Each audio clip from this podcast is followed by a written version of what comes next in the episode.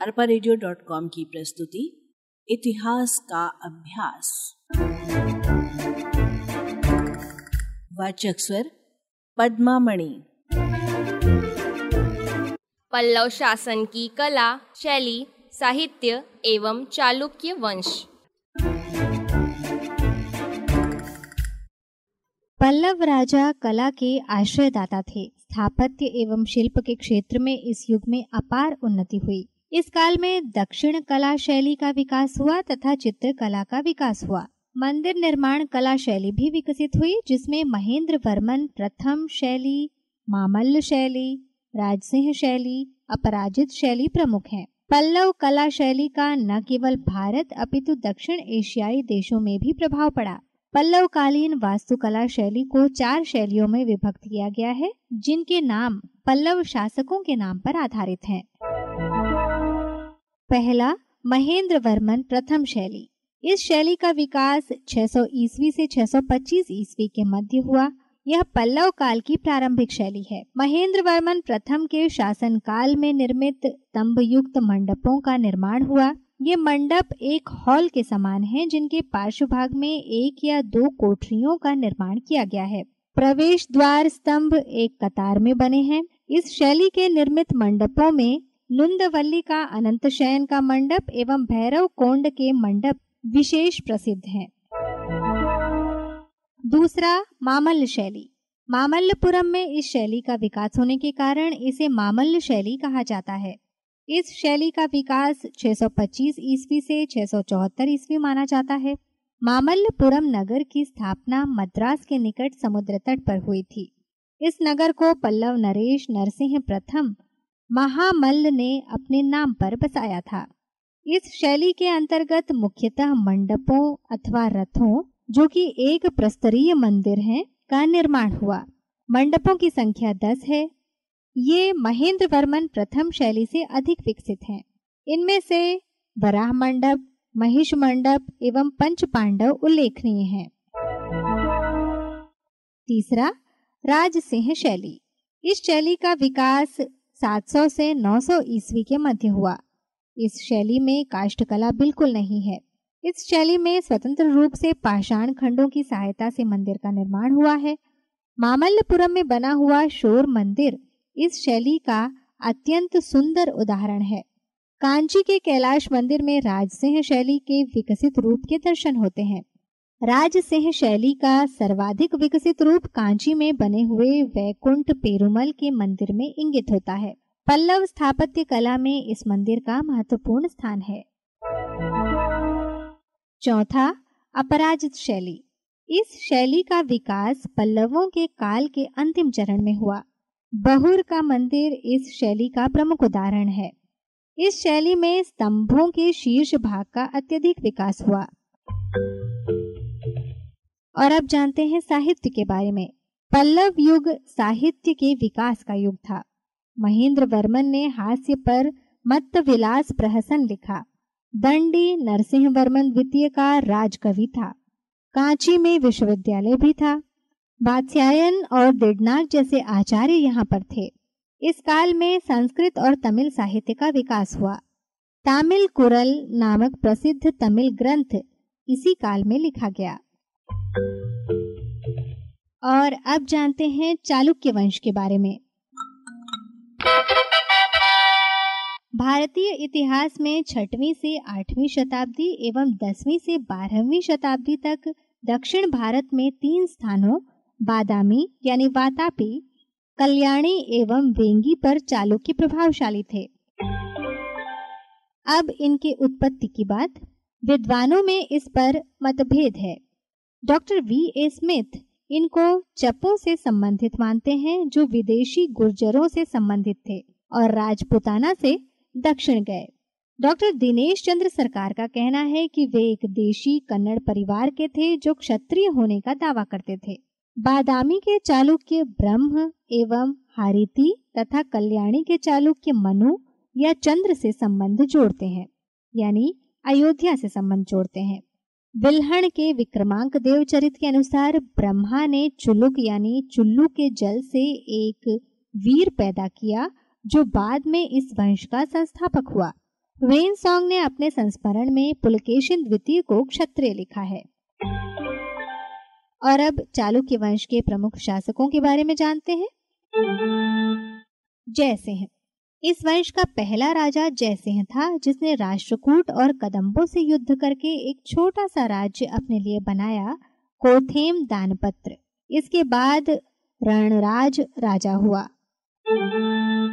पुलकेशिन प्रथम 533 से 566 ईस्वी। छठवीं शताब्दी में पुलकेशिन प्रथम सिंहासन पर बैठा। यह रणराज का पुत्र था। इसके कार्यकाल में इनकी शक्ति का विस्तार हुआ। इसने बीजापुर के बादामी यानी वातापी में राजधानी बनाई। इसने अश्वमेध यज्ञ किया तथा सत्याश्रय और पृथ्वी वल्लभ की उपाधि धारण की। पुलकेशन द्वितीय 566 से पाँच उन्यासी ईस्वी, पुलकेशन प्रथम के पश्चात कीर्ति वर्मा राजा बना। इसके बाद इसके छोटे भाई मंगलेश ने अपने अल्पवयस्क भतीजे पुलकेशन को राजधानी से भगा दिया और स्वयं राजा बन गया। उसके बाद उसका बेटा सिंहासन पर न बैठ सका क्योंकि पुलकेशिन द्वितीय ने मंगलेश का विरोध किया। मंगलेश मारा गया एवं पुलकेशन द्वितीय राजा बना।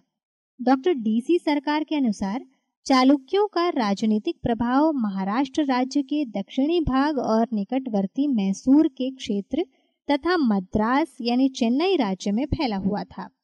राजा बनते ही पुलकेशन के सामने दो समस्याएँ थी, विदेशी आक्रमणों का सामना और विद्रोही सामंतों का दमन करना। एहोल अभिलेख में पुलकेशन द्वितीय की विजय के बारे में जानकारी मिलती है। यह चालुक्य वंश का सर्वाधिक शक्तिशाली एवं प्रतापी राजा था, जो 608 में गद्दी पर बैठा। उसने राष्ट्रकूट, कदम्बों, गंगों और केरल के अलूकों को हराया। कोंकण पर कब्जा कर धारापुरी यानी एलिफेंटा को जीत लिया। इसके पश्चात उसने लॉर्ड, दक्षिण गुजरात, मालवा और मृग कच्छ के गुर्जरों को हराया। लगभग 630 ईस्वी में हर्ष ने पुलकेशिन पर आक्रमण किया। नर्मदा तट पर पुलकेशिन ने उसे हराया, फिर उसने महाकोसल यानी छत्तीसगढ़ कलिंग, आंध्र और कांची के पल्लवों पर आक्रमण किया। पुलकेशिन ने कावेरी के किनारे चोल, पांड्य और केरल के राजाओं से संधि की। दक्षिण भारत पर उसका प्रभाव बढ़ गया। उसने 625 ईस्वी में फारस के राजा द्वितीय खुसरो के पास अपना दूध भेजा, जिसका चित्र अजंता गुफा में चित्रित है। चीनी यात्री ह्वेनसोंग इसके राज्य में आया था। वह पुलकेशिन की शक्ति प्रजा की भक्ति और स्वाभिमानी कठोर स्वभाव का वर्णन करता है। वह लिखता है कि यहाँ की भूमि उपजाऊ है। यही वह देश है जिसने शीलादित्य यानी हर्ष का आधिपत्य नहीं माना है। उसने लिखा है, वहाँ का राजा क्षत्रिय है, प्रजा उसकी आज्ञा मानती है। उसका देश 400 मील के घेरे में है और राजधानी 30 मील के घेरे में है जो एक और नदी से घिरी है। पल्लव राजा नरसिंह वर्मन ने 642 ईस्वी में वातापी पर आक्रमण कर पुलकेशिन को हराया। इस युद्ध में पुलकेशिन की मृत्यु हुई। प्रारंभिक चालुक्य राजा वैदिक धर्म को मानते थे, किंतु पुलकेशिन जैन धर्म का अनुयायी हो गया। वह विद्वान और कला का आश्रयदाता था। प्रसिद्ध कवि कीर्ति उसकी सभा में था। विक्रमादित्य प्रथम 655 से छह ईस्वी। पुलकेशन की मृत्यु के पश्चात उसका पुत्र विक्रमादित्य प्रथम गद्दी पर बैठा।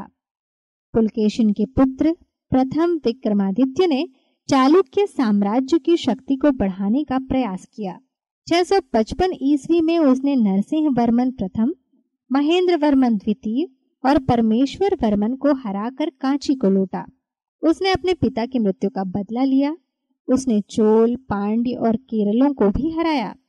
इसी समय गुजरात में चालुक्य वंश की स्थापना हुई।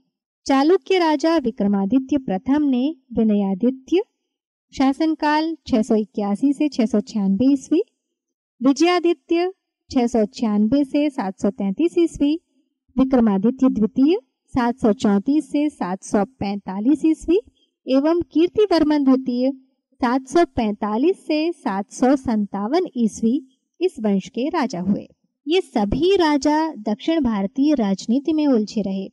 आठवीं सदी के मध्य में राष्ट्रकूटों ने चालुक्य राज्य का अंत कर दिया। और अब देखते हैं चालुक्य युगीन शासन एवं संस्कृति को। चालुक्य युग में राजनीतिक दृष्टि से राजा सर्वमान्य था एवं उसका पद वंशानुगत था। व्यवहार में उसे मंत्रियों का सम्मान करना पड़ता था। वह सर्वोच्च न्यायाधीश भी था। ज्येष्ठ राजकुमार ही कालांतर में राजा बनता था। राजा प्रधान सेनापति भी होता था। इस शासन में जाति प्रथा के नियम कठोर थे। बाल विवाह सती प्रथा बढ़ने लगी। वेन सॉन्ग ने लिखा है कि जनता सरल एवं स्वच्छंद स्वभाव की थी। इनमें सादगी थी। ये साहसी, वीर तथा सत्यप्रिय थे। दास प्रथा थी, पर उनके साथ मानवीय व्यवहार होता था। चालुक्य युग में आर्थिक स्थिति अच्छी थी। कृषि एवं उद्योग धंधे उन्नत थे। वाणिज्य, व्यापार एवं यातायात का विकास हुआ। कई बंदरगाहें भी बने थे। चालुक्य राजा ब्राह्मण, धर्मानुयायी एवं सहिष्णु थे। जैन धर्म का विकास हुआ। बौद्ध धर्म के संबंध में वेनसोंग ने लिखा है। यज्ञ पद्धति पर अनेक पुस्तकें लिखी गई हैं। विक्रमादित्य षष्टम की राजसभा में बिल्हण था, जिसने विक्रमांक देव चरित लिखा एवं विज्ञानेश्वर ने याज्ञ याज्ञवल्क्य स्मृति पर मिताक्षर टीका लिखी। चालुक्य काल में स्थापत्य मंदिर कला का विकास हुआ, जो चालुक्य शैली कहलाता है। अजंता एलोरा चालुक्य राज्य में थे। मेगुती में शिव मंदिर एवं बंगलेश कालीन विष्णु मंदिर प्रसिद्ध हैं। चालुक्य राजा विक्रमादित्य ने बीजापुर के पट्टकल में विजयेश्वर शिव मंदिर यानी संगमेश्वर का निर्माण कराया। विक्रमादित्य द्वितीय की रानी ने पट्टकल में लोकेश्वर शिव मंदिर बनवाया। इसे अब वीर पक्ष कहा जाता है। इतिहास में चालुक्य वंश, कला, स्थापत्य एवं प्रशासन की दृष्टि से महत्वपूर्ण है। अहोल को भारतीय मंदिर वास्तु की शाला कहा गया है। चालुक्य युग भारतीय इतिहास में महान शासक पुलकेशन द्वितीय के अदम्य साहस, वीरता एवं कला संस्कृति के उन्नायक काल के रूप में महत्वपूर्ण स्थान रखता है। अरपा की प्रस्तुति, इतिहास का अभ्यास।